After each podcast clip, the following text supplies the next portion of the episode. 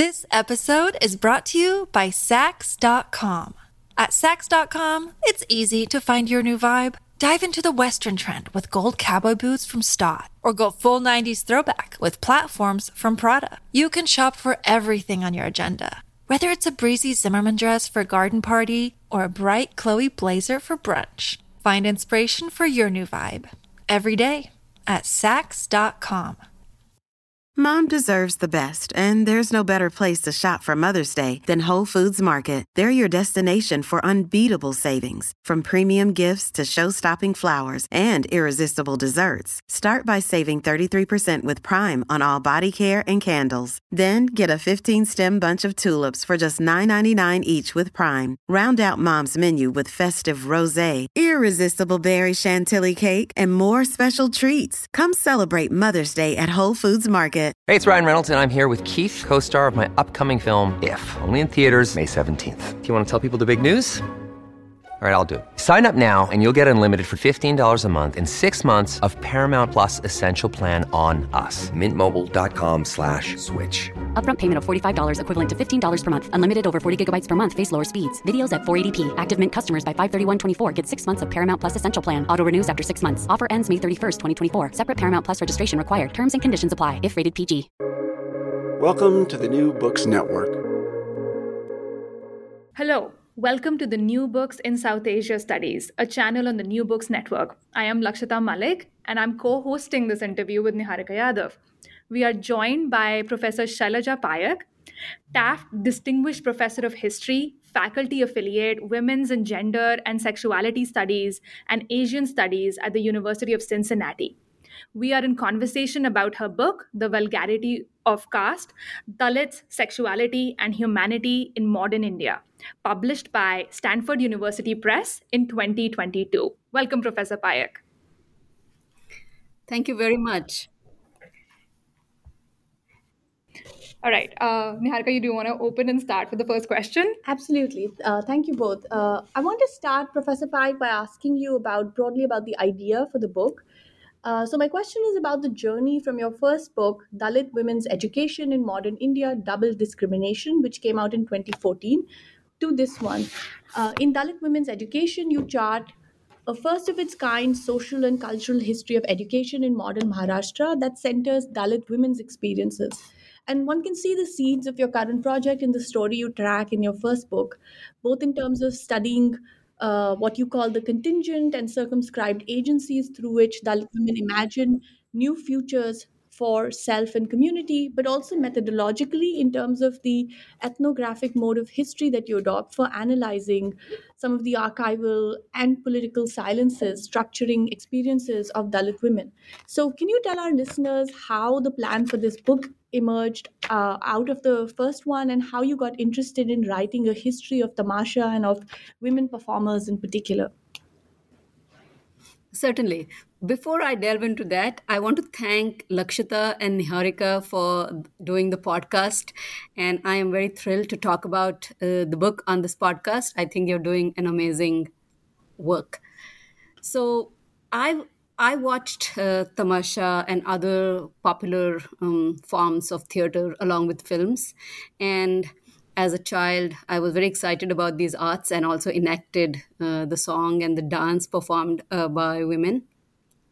It was mainly during my field research you know, from 2000 to th- 2004 for my first book, uh, as Niharika mentioned. The, the, it was the Dalit Women's Education in Modern India, Double Discrimination. It was published in 2014 by Routledge when I interacted with uh, Tamasha women.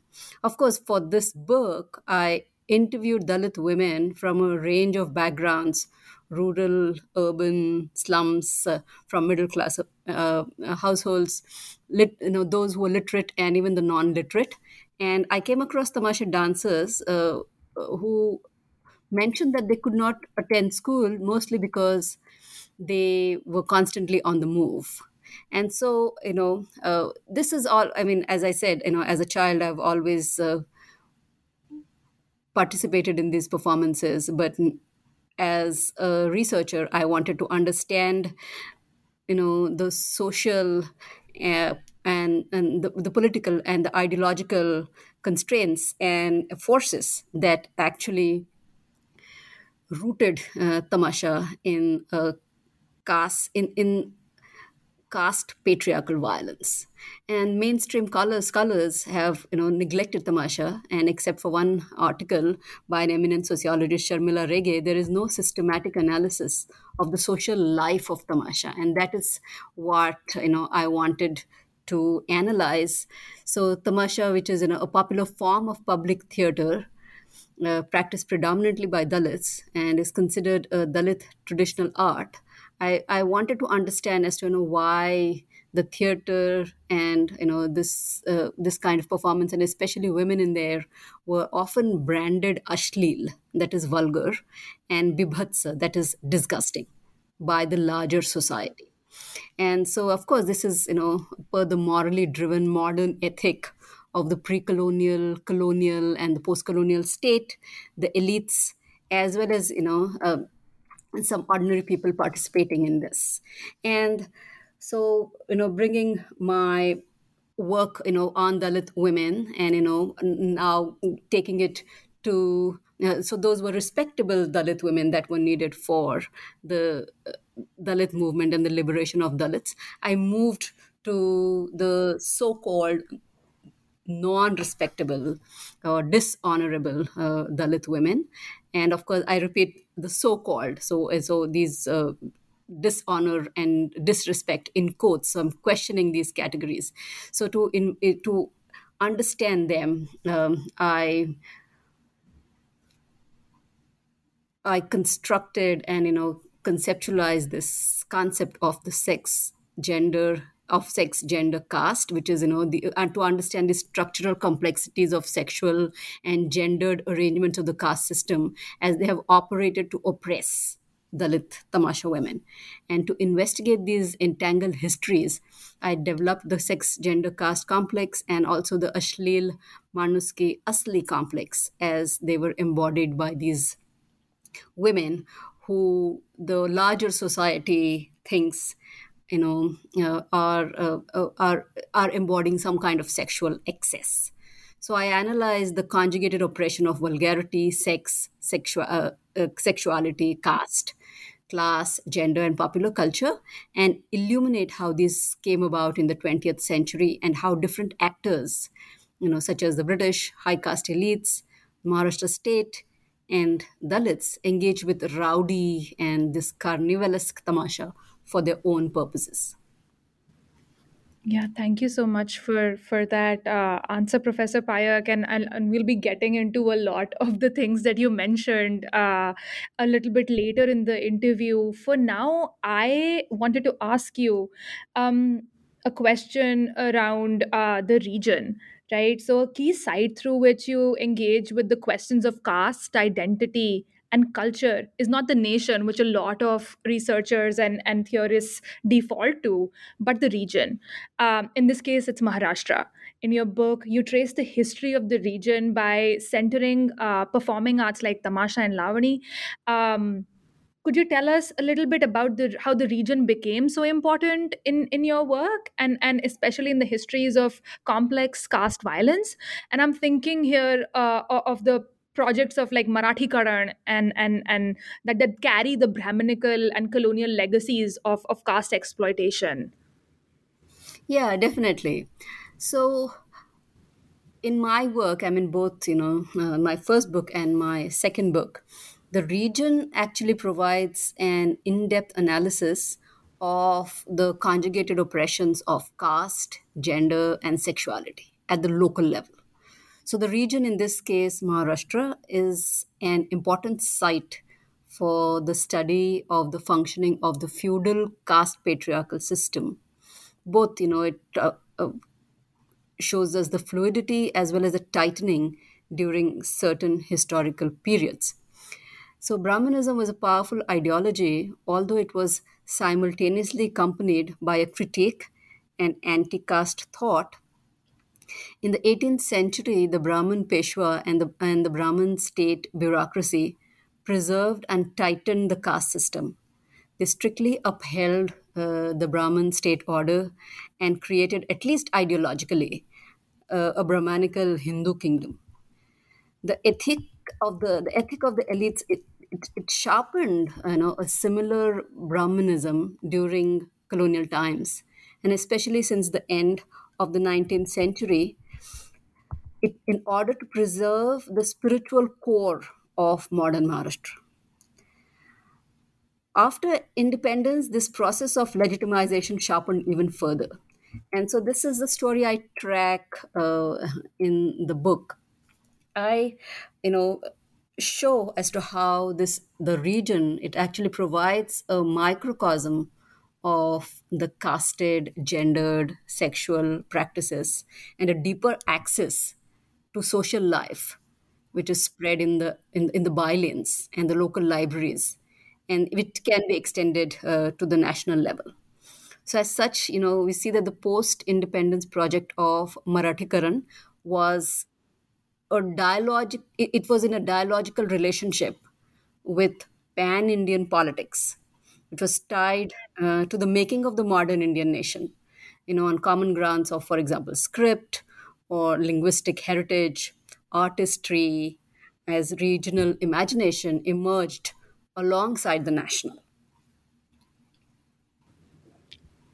Right. Uh, yeah, I, I, that that makes a lot of sense. Thank you for for answering that question, Professor Paik. And this immediately leads me into obviously the biggest sort of uh, uh, concept in this book, one of the key concepts in this book, which is the sex, gender, caste complex. And I'm particularly interested um, in the methodological practices of your book. You draw on a wide range of uh, regional and archival records. Um, Peshwa patronage records, various colonial records, as well as ethnographic uh, modes of inquiry, analysis of visual performing cultures. There's a lot that that went into uh, this book as far as methodology is concerned. A wide array of methodological um, uh, uh sites that you draw from.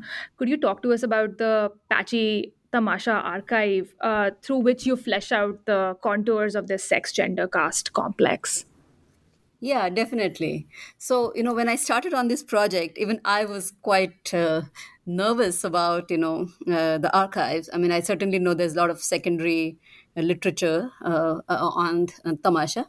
But at the same time, you know, there are, I mean, as I, I mentioned earlier, I also grew up watching uh, these Marathi films, especially, you know, Tamasha based uh, films. So certainly, you know, um, there is, uh, there are there are a lot of different kinds of archives right? And so this is where you know i wanted to and this is you know again going back to my first book how i have weaved together these different sites of knowledge. So uh, in this in this book also i combine ethnographic fieldwork with a you know oral histories and with a close reading of a variety of marathi archival materials like you know mm, memoirs biographies autobiographies, poems, proverbs, films, documentaries, newspapers, magazines, and books. And this is, uh, you know, the patchy archive, which is very multi-layered, which is also very fragmented, and there are contested narratives uh, that emerge about Tamasha and Tamasha women.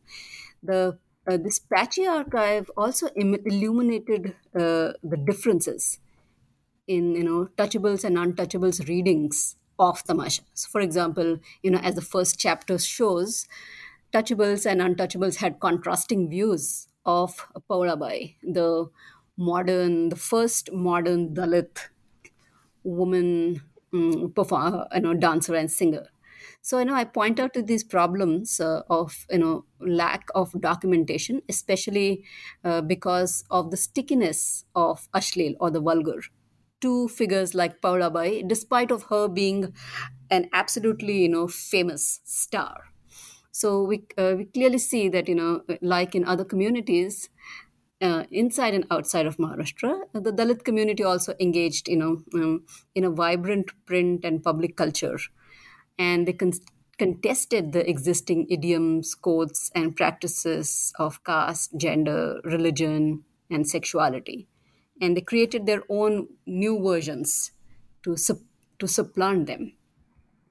And Marathi newspapers published by dominant castes also do not have even fragments of the news I refer to in my book. And of course, you know, the English newspapers and literature also produced by dominant castes and mostly Savarnas were rarely interested in Dalits, uh, you know, ideas and what other Dalits thought about caste, untouchability, identity, gender, or sexuality. So they, they all neglected uh, the Dalit surplus woman. And, you know, socially mobile, anxious Dalits also did not want to mention uh, these women in their newspapers or associate themselves with any sort of ashlil or women of ill repute, as they would say. So that is why the Tamasha archive is very patchy and inconsistent. And I had had to recreate the muted voices and the suppressed subjectivities of Tamasha women through writings of men and you know mo- and of course most significantly through oral histories so, so for example to give you you know an example chapter 1 which you know where i have recreated the history of and that this is the first history of Paulabai. and you know we we come across merely sentences you know in in in Mara, in the bi- biography of Bapurao so you know and mo- and these sentences also you know create a lot cause a lot of violence uh, to the entity of Paulabai and that is that is the kind of woman that emerges. But at the same time you know juxtaposing the memoir and the biography and some secondary sources you know i have tried to weave together um, uh, life story. So um, i'm uh, i'm very happy that i was able to do so by putting these pieces together you know in working with this patchy uh, archive yeah so it was challenging and at the same time very exciting yeah my uh, my next question actually follows on that so this is a, a great segue because you come up with uh, two ways to describe the methodology that you adopt to negotiate this patchy archive. One is, of course, the vernacular as method, which you talk about, uh, which is, you know, both reading these unexplored archives in Marathi, but also using vernacular concepts and political languages, and particularly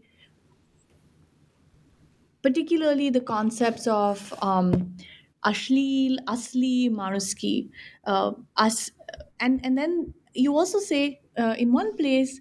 Uh, can you also use the other kind of reading on this patchy archive you say connected histories so here i was really really really taken in by your suggestion about the need to write connected histories of dalits and dominant castes to study what you call the interlocking technologies through which the sex, gender, caste complex works to structure all kinds of hierarchies um, and that shape our experiences, uh, not just of caste, but of class and gender. So, in this regard, um, as you mentioned, the second chapter presents a kind of exemplary connected history in which you show how very different resources are available to two tamasha performers.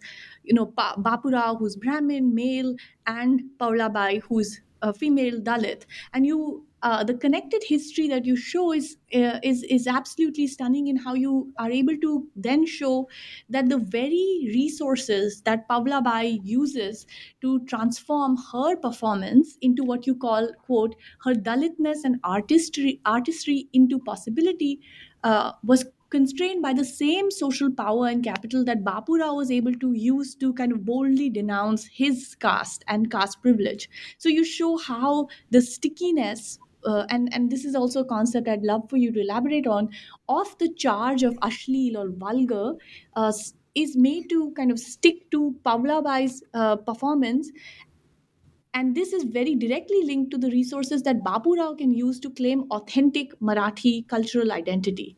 So, can you share some more reflections on this idea of connected histories? Because I see many possibilities uh, of, of this uh, concept for writing kind of anti caste histories of South Asia. Yes, certainly. Yeah. So see, this is uh, one of my most important uh, contributions. So we have works, uh, you know, by scholars who have either focused on, you know, just like for example they're focused only on the brahmins or they're focused on dalits or you know mm, they're focused on you know, rajputs or so on but we haven't really talked about the connections between these different communities. So that is what i have you know tried to show that we need to look at you know people who are located in these different social locations and how they are actually interacting with each other and you know drawing upon each other's expertise. For example here we see bapurao doing that with you know paulabai and mahars and Mangs he comes across. And how he is able to really you know he is able to appropriate uh, their arts and their cultures. And at the same time you know sh- there are it does you know reveal some possibilities of an anti-caste critique but at the same time there are limitations right? So there are all these different um, mm, lines that uh, we come across. And at the same time you know connections uh, between people and how they came together uh, in certain historical conjunctures to shape uh, certain politics right here you know yes um, uh, uh, anti-caste critique to an extent but at the same time it also shows uh, the fissures and the predicaments and you know the problems uh, that erupted because of their uh, the lack or the limitations to their thinking as well as practice. So that was one you know important line of thought uh, that I have pursued. And the second one is you know showing how the stickiness of caste and the ashleel, the way it attaches not to a task or even the art primarily, but to the body of the person that performs it. And thus, you know, forecloses economic opportunities for some people beyond uh, tamasha. So here, uh, stickiness, you know, um, I draw upon Ambedkar, who, of course, himself did not use the word ashleel, but he did capture the essence of the ashleel sticking to the untouchable when he referred to what he called protective discoloration that cannot be peeled off and that prevents the realization of an authentic selfhood. So, stickiness here is the outcome of repeated impressions. It is an effect that emerges from these histories of contact. So, as we say, for example, you know, between Paulabai and Bapurao in the first chapter, or for example, um, you know, in the film chapter, so we we see as to how it emerges in this contact uh, contact between the elites and tamasha uh, actors. So we see that, you know, in this, uh, stickiness actually emerges from these cultural and personal exchanges, and also those exchanges repeat meaning and resonance. And, you know, it results in what uh, what the anthropologist Sara Ahmed has called an accumulation of affective value, and that is stickiness. So I show that the stickiness attached to Dalit tamasha i mean the performance as a whole as well as you know moments to uh, and the performers as well as uh, at moments to the dalit community as a whole. So for example when all dalits are while all dalits are considered polluted some uh, like tamasha women they were considered more polluting uh, more ashleel than others. So even inside the dalit community we come across you know these these uh, uh different layers and as a result, uh, we see that to radical Dalits, this Ashleel actually disrupted their march to modernity and Manuski. Because the Ashleel, in every minute form, it prevented Dalits from becoming fully human. And so, this is the stickiness of vulgarity and caste pollution. And so, I show how uh, vulgarity and caste pollution colluded. So, this stickiness of caste for Brahmins would be, you know, accumulation of their privilege and power. And that would make an even stronger Brahmin personhood. But the same stickiness of caste, you know, sticking accumulating over time. It cannot be easily altered. When it stuck to Dalits, it compounded Dalit subalternity, stigmatizing and subjecting them even further. So we see that, you know, for example, in the case of Bapu Rao, he muffled untouchables' voices and silenced them as soon as they produced Lavanya. He appropriated appropriated their Lavanya and he even imprinted his signature, you know, on his Lavanya. So even though he sang Lavani, which was supposed to be, you know, ashleel, vulgar, Bapu Rao, this Brahmin man, does not become vulgar, right? And like the untouchables. So this is the stickiness of vulgarity. It stuck to the untouchables and left touchables like Bapu Rao free. Right. Thank you so much for that. And and and stickiness, as we learn throughout your book, is such an important concept, which allows me to then segue into uh, this concept of Manuski. Um, so you provide such a nuanced critique of, of and this is again related to questions of Dalit masculinity, which uh, simply are understood in the literature as replicating problems of Brahminical heteropatriarchy. And you very much contend that and, and you very much critique that. In fact, you engage with Ambedkar's complex understanding of Manuski denied to Dalits under Brahminical power regimes and how it was meant to be extended to Dalit men and women equally, not just men, right? So not only does Manuski then differ from liberal human rights discourses, but is also not the same as dominant caste, uh, middle class respectability politics. Um, so Manuski, which is humanity, right? That's not the same as either of these things. This is particularly evident in how you understand Jalsa and its relationship to uh, Tamasha and Lavanya. What again, uh, which again also brings together this question of stickiness, vulgarity, and what one must do to quote unquote escape it. And could you please get into some of these uh, complicated understandings of Manuski and Dalit masculinity? Yeah, certainly. I mean, and so I've been, you know, as I said, uh, this is uh, the first work that has uh, really unearthed these concepts in the vernacular Marathi for us. And it has been you know an absolutely fantastic um, experience you know working with these uh, uh, with these hitherto neglected uh, concepts and you know ideologies and intellectual contributions of dalits. So here you know uh, we see that of course you know as we know through different histories uh, of different regions in india dalits struggle to recuperate, uh, recuperate their humanity and dignity, which is that is Manuski in Marathi, as and this is the word that is used that is used by Ambedkar. So uh, they they wanted to recuperate their Manuski and lift themselves up, raising their moral status in the eyes of the dominant castes and the colonial government to assert their Asli status. So, although on the exterior uh, some passed as touchables, Dalits could not easily escape the stickiness of caste or separate it from their lower status to become casteless. And so, therefore, they've always already, you know, ashlil, uh, unlike the modern touchables. Although Savarna women were performing in tamasha and lavani programs or tamashe in, in films, this it was very a, tem- a tentative monetary arrangement for them. They were not stigmatized like hereditary Dalit Tamasha women.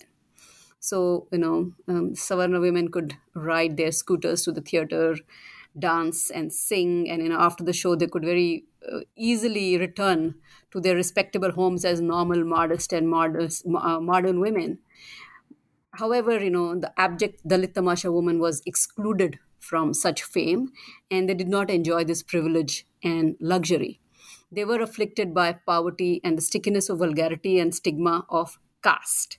So that is, you know, uh, how I see how Manuski, you know, actually was a, a concept that Ambedkar, you know, um, worked through and how it eluded, uh, it excluded Dalits, and especially the Dalit uh, Tamasha woman.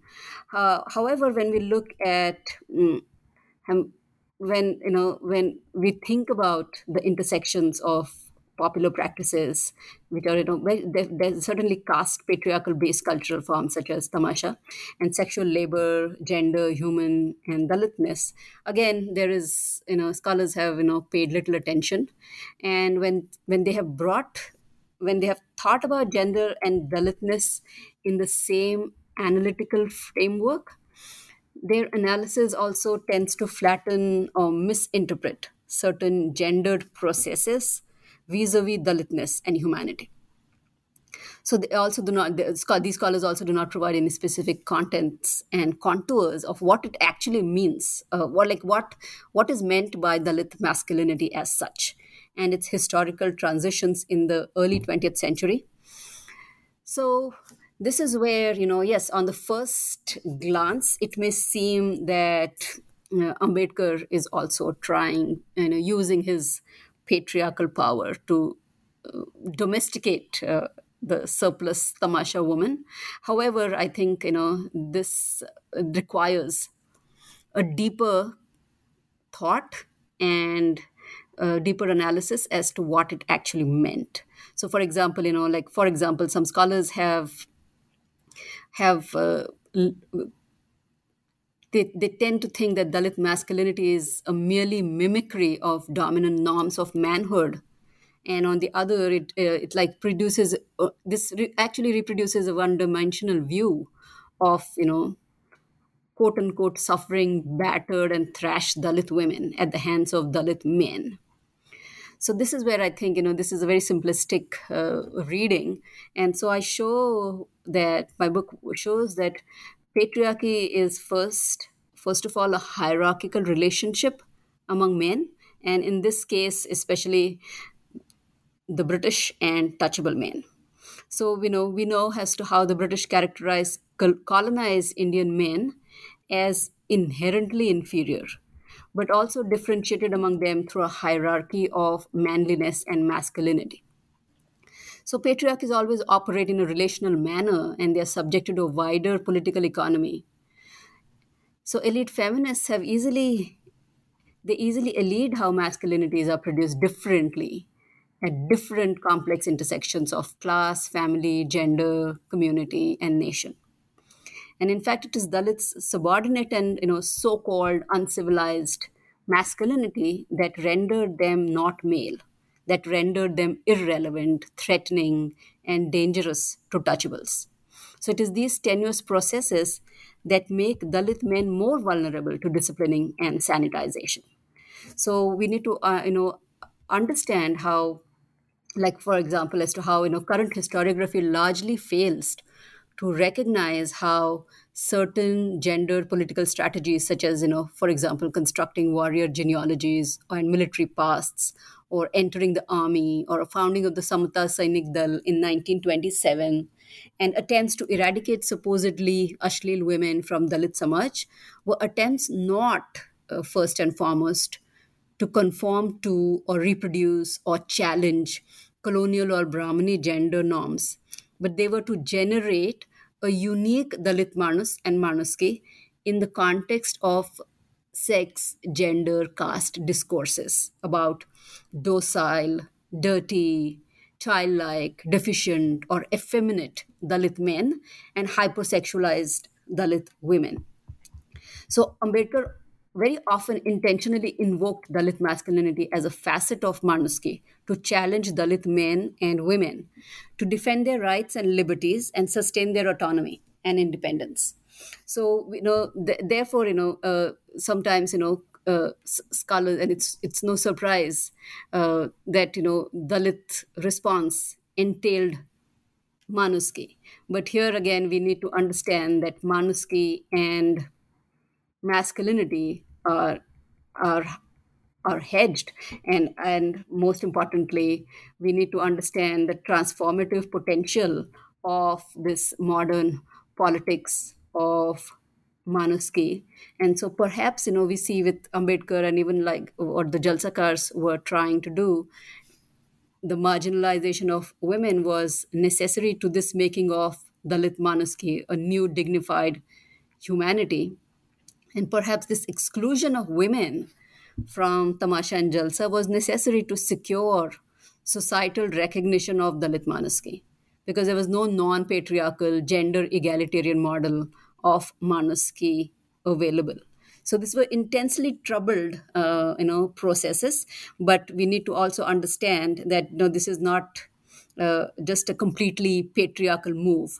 There is something uh, that is at stake, which is humanity and dignity for Dalits. So how do you work through these different pressures? So that is what I'm trying to do in my in the book. Right. No, that was uh, great. Thank you so much for taking the time to uh, unpack that with us over here. And that, and that is really eh, in the essence of the book. And and I, uh, and so my next question is to uh, talk through things about like invisible labor and specifically the vulnerability to everyday and and more structural not that they are mutually exclusive forms of violence that dalit women have to experience. And i ask this in the light of like uh, it's an academic interest now uh, in understanding pleasure and and maza and joy and whatnot. Uh, but you really um, braid those questions and in fact pose a question to what pleasure looks like for different kinds of bodies and how that may be just braided in structurally with with instances of violence and and not just instances uh, just an entire structure of violence and and exploitation so could you talk to us about that this episode is brought to you by Saks.com. At Saks.com, it's easy to find your new vibe. Dive into the Western trend with gold cowboy boots from Staud, or go full 90s throwback with platforms from Prada. You can shop for everything on your agenda, whether it's a breezy Zimmermann dress for a garden party or a bright Chloe blazer for brunch. Find inspiration for your new vibe every day at Saks.com. Yeah, definitely. And here, you know, there's, as you said, you know, maza, and then the other word that I come across is nakra. So, so I know how uh, there's yes, uh, scholars and you know, uh, uh, lay people talking about oh, the woman is you know doing a lot of nakra. Like in you know every. Um, people seem to be just oblivious to you know how uh, these uh, this pleasure is rooted in the vi- in, in caste violence and you know they seem they just invisibilize the work of these relationships of power and caste and economics. So for example you know tamasha is actually rooted um, in two marathi words. You know it was referred to as khel it is play and you know gammat which is fun you know humor. And colloquially the word has come to mean you know fun nonsense a tantrum or even disorder and commotion. So tamasha is this you know uh, um, this nexus and this this is the nexus of play and work that i'm interested in. And this is how tamasha is conveniently naturalized and normalized. So that is what uh, i have challenged. And uh, many tamasha many tamasha people also agreed that tamasha was kala, which is art, or or Lakshmi, you know, goddess of wealth, and of course, you know, means their means of livelihood, and some underlined, you know, exhaustive training and rehearsals. Tamasha was also uh, it also expected Tamasha women to play rather than work, right? So in this process, we clearly see that this kala or care invisibilize the work and the relationships of power and caste and the political economy in Tamasha. So, as such, you know, the form and uh, the actors they reduced Dalits to singing and playing music and dancing, and you know until the current day. And Tamasha women worked on this reiterative body politics of erotic excess, for example, emphasizing bold bodily gestures, that is, winking the left eye or accentuating the and deploying certain body parts, you know, uh, openly expressing uh, expressing sensuality, and you know, for and expressing lovemaking or sexual enjoyment for their predominantly touchable male audience. And we clearly see that in this process, work is, um, and in this practice, work is looked upon as productive. and play is its opposite. It's its antithesis. It's it's play is looked upon as unproductive. So different touchables and untouchables they harness you know uh, tamasha for doing some work for by putting the unproductive to productive use. And of course, women did the most important work that was rendered play because of the presumably unruly energies, aimless and simple enjoyments uh, that tamasha provided. So, as play in the sense of drama or even play between the artist and the audience, tamasha lacked utility. And the play and playfulness of tamasha has mass appeal, and touchables and untouchables they also deployed it for their you know their own gains. So, by sanitizing tamasha, touchable elites put the resistance and rebellious energy of tamasha to the work of carving asli identity. Thus, the quote unquote play of tamasha, you know, uh, successfully occludes work in the sense that the always already sexually alienated labor of the Dalit tamasha woman performer it produces this surplus that keeps the sexual caste economy in place. And we clearly see this, you know, in different chapters, especially uh, chapter one. And Tamasha and its practitioners, they, you know, also paradigmatically represented the excess, the waste of the world. So, as such, you know, there's always this violence uh, at play with regard to Dalit culture, artistry, and creativity in this fun filled tamasha. And although you know, all our uh, touchable men enjoyed tamasha and tamasha women, they also devalued the work of tamasha women and rendered them unproductive and surplus. So, on the one hand, there's this management of surplus through a set of you know through like through a set of iterative practices of negative control and in the other there's a marking of surplus as negative and corrosive and yet necessary in order to assert this asli caste selfhood of Savarnas. So the fun and play, Tamasha was, you know, color calm, and the performance of sensual play for Tamasha women, and relaxation, amusement, entertainment, and opportunity to feel like a real man, quote unquote, real man, uh, for the touchable men in the audience. So Tamasha were women, you know, which was supposed to be their play, there, but they're actually working, enabling men to laugh, to joke, made make lewd comments or pat each other on the back and flirt and dance and drink. And men structured their manliness and masculine behaviors mainly with, you know, this Tamasha woman who excited and stimulated them. So the everyday work and sustenance of Tamasha women depended on their complying, challenging, negotiating, bending, and transgressing of traditional patriarchy through an excessive performance of the erotic and the exotic. So there was this double system of work and play in Tamasha. Work was concealed behind play, and most important, the meaning of play was fashioned to accommodate that of work. And yet, the work of Tamasha woman and these uh, you know the different tamasha women i interviewed and you know who are portrayed in the book was depicted as non-work especially in the culture of india that values hard work and as a result time pass as we call it has a negative connotation. Yeah thank you so much. I mean actually you uh, in this uh, kind of in, in investigating this paradox uh, that the performance and performativity of tamasha enables you tell another very very important connected history right? Like the appropriation the devaluing but then appropriation of tamasha to produce especially in post colonial Maharashtra, to produce Marathi cultural identity.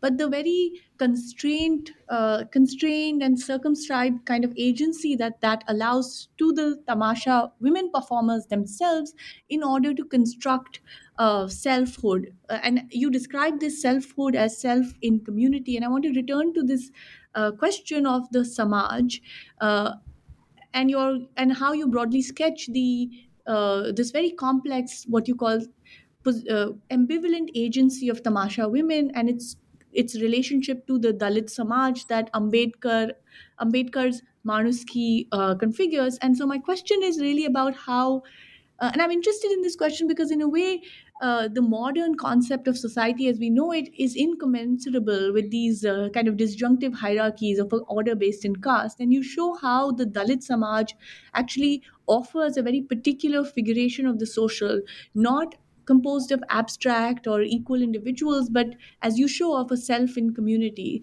So I was ho- wondering if you could elaborate for our listeners how Tamasha women figure in this self in community and how their relationship to the Dalit social engenders some new meanings of community or of Samaj. And in particular, uh, you know, it comes towards the end as you as you talk about your interview with Manglatai, uh, this complex negotiation that uh, tamasha dalit tamasha performers have with uh, the figure of the quote prostitute woman in in uh, thinking of their own uh, agency their own uh, negotiations with uh, very constrained but opening up possibilities for respectability agency selfhood in community. So that's a long-winded question but i hope you can elaborate on this uh, kind of relationship of the of the Dalit women performers to uh, Samaj. Yeah.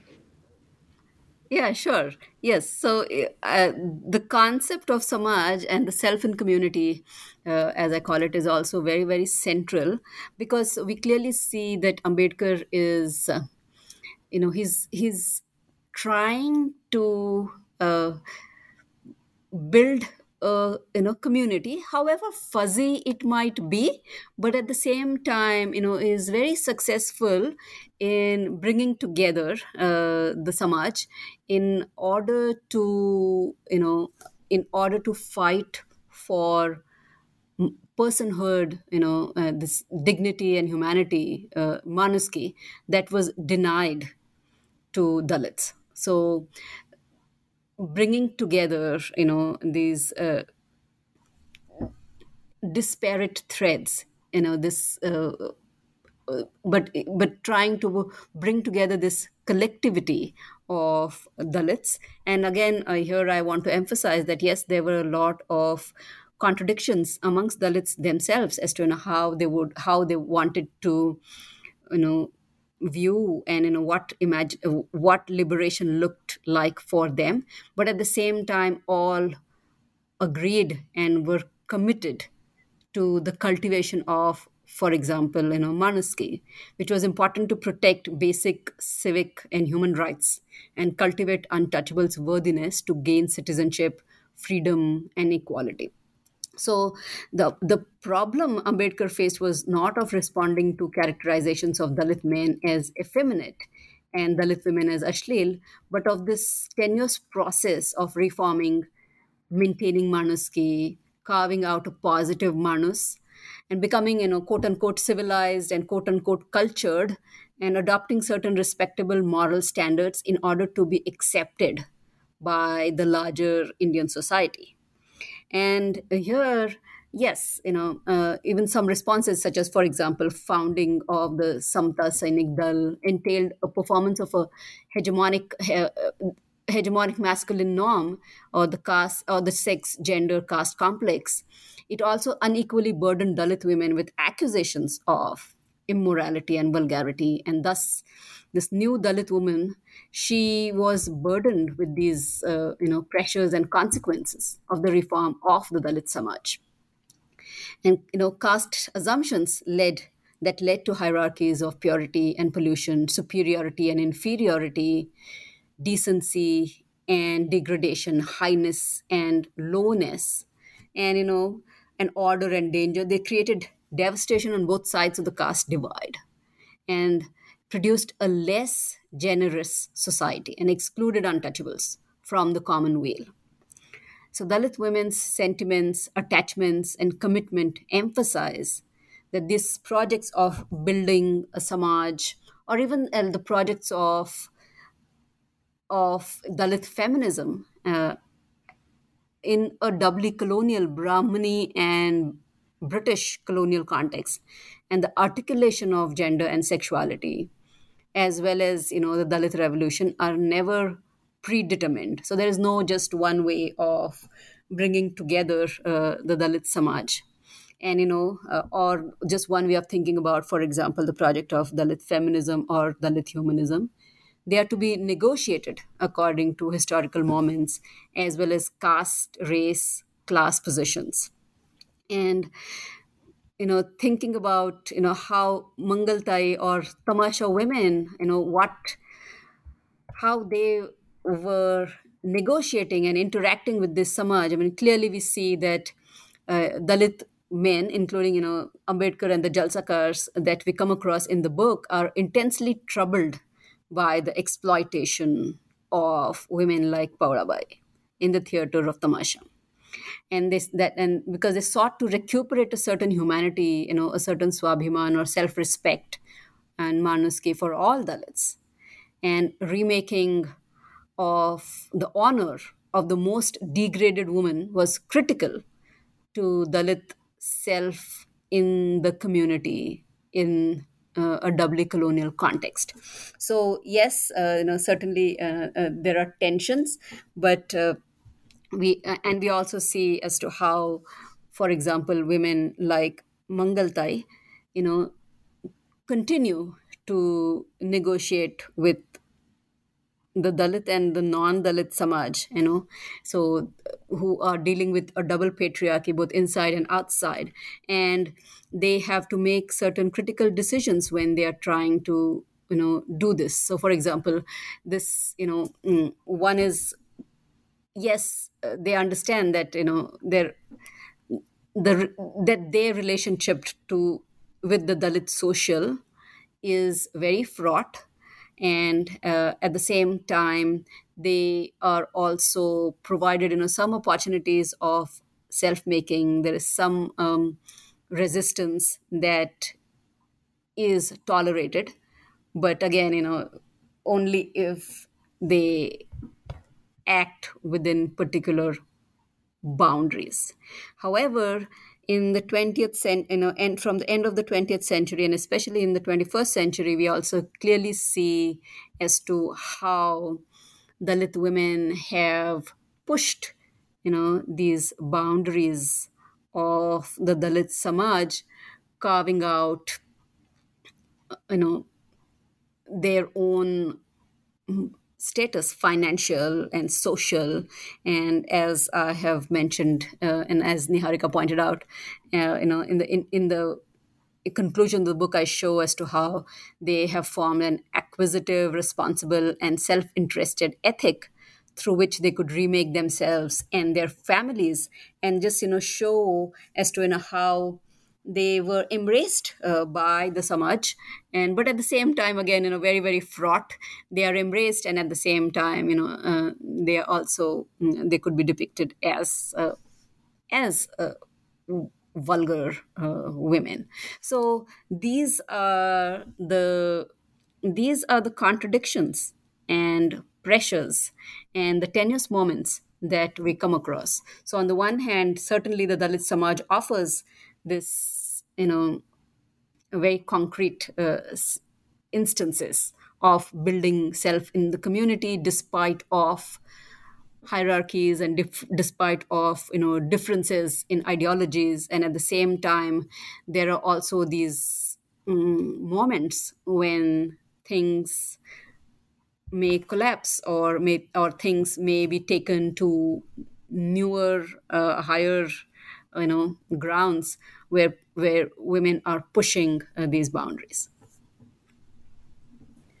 yeah, thank you so much. And you show this so beautifully in the text. I'm really um, stopping myself from going into lengthy quotations where you where you kind of sketch this what you call an ambivalent agency so wonderfully, and you show how rather than you know rather than being about kind of claim to certain kinds of adi- stable identity, it's really about opening possibilities and oriented towards the future. And again i'm holding myself back from quoting but uh, but to in the you know looking towards the future and in that sense you know opening up possibilities i wanted to talk about some sources or some of the critical conversations that your work participates in so of course you uh, engage with ambedkar and the writing of an activism of dalits you also talk about you also kind of uh, uh, bring or engage with feminist anti-caste critics like Sharmila Rege, Gail Omvedt, Vigita in particular, but also theorists of race and imperialism. You draw especially on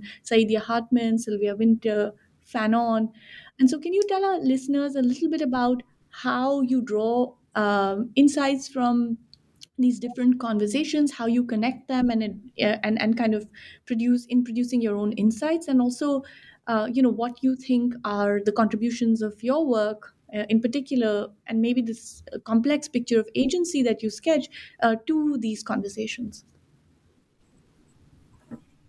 Yeah definitely. So uh, i have really you know um, benefited from and you know i have um, drawn upon and built upon uh, you know scholars who have worked on these complicated uh, interlocking technologies as i call them of caste gender race sexuality popular culture. And so that is where you know the scholars that um, uh, you come across in the book and as niharika mentioned you know they they have been extremely you know critical uh, to my work. So for example you know i see that the book is able to to not only you know uh, build on but also you know build a, a new foundation for thinking about the conjugated operations of caste, race, gender, and sexuality. So, you know, this is uh, showing us that, you know, my analysis of oppressed subjectivities of Dalit women is not constrained to the South Asian uh, Indian context, but it is it can be it is applicable to you know non-south asian uh, context. And i have uh, benefited from reading and working with ambedkar sylvia Wynter, saidiya hartman uh, fanon and achille mbembe in terms of you know thinking through thinking about the dalit human. So it has been a wonderful, you know, linking and connecting these insights of black scholars with dalit scholars and you know and some non-dalit scholars to understand what and how we can think uh, and you know what, what for example ambedkar may be focusing on when he's talking about manuski for Dalits. So this is where you know I am, I am you know um, connecting them and advancing uh, you know their insights to understand this this humanness of Dalits and the way they were trying to build humanity and dignity, something that has not uh, been done. And this is this is how I write which i uh, you know this this is what i you know this is my contribution to this global history of sexuality and gender and social inequality and humanity so the the key insights that uh, you know uh, that i bring to to the to the table are basically of humanity of understanding you know the sex gender caste complex of understanding how certain communities are looked upon as vulgar and you know non-human for that matter. And and because of the ways social inequality operates. And drawing upon these uh, different theorists in different locations and how they have tried to understand you know humanity has you know um, helped me connect uh, not only these different lives but also uh, sharpen the focus on how people construct uh, their own agency Right. Thank you so much. That was uh, you sat through so much of this with us. I am really thankful that that you went into so much detail with us. Uh, and of course, it's a wonderful book. Strongly recommend everyone to go out and get a copy and engage with it. It was fabulous. Yeah, I can assure all the listeners that we barely scratched the surface in terms of the, the the many conceptual insights of this book and you know we've we're actually not even be going through all of our questions since we're running out of time but yeah again i want to echo lakshita that i really encourage everyone to to read the book yeah. Uh, just one final question uh, about your upcoming projects. What can we expect to read from you? I, for one, I'm really excited. I'm sure Niharika is too to hear that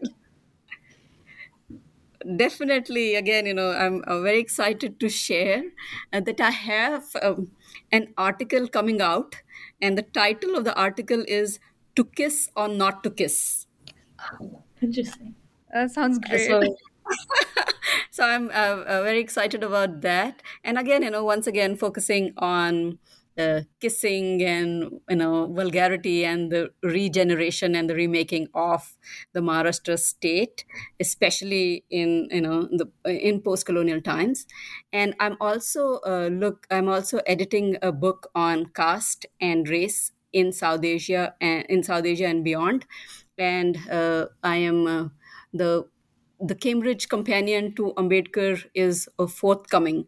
So these are the different projects that I'm working on. And uh, uh, lastly, uh, I'm at the National Humanities Center uh, this year working on, you know, so in, going into the in, the politics of the vulgar in the 19th century. So this is what uh, I'm occupied with right now.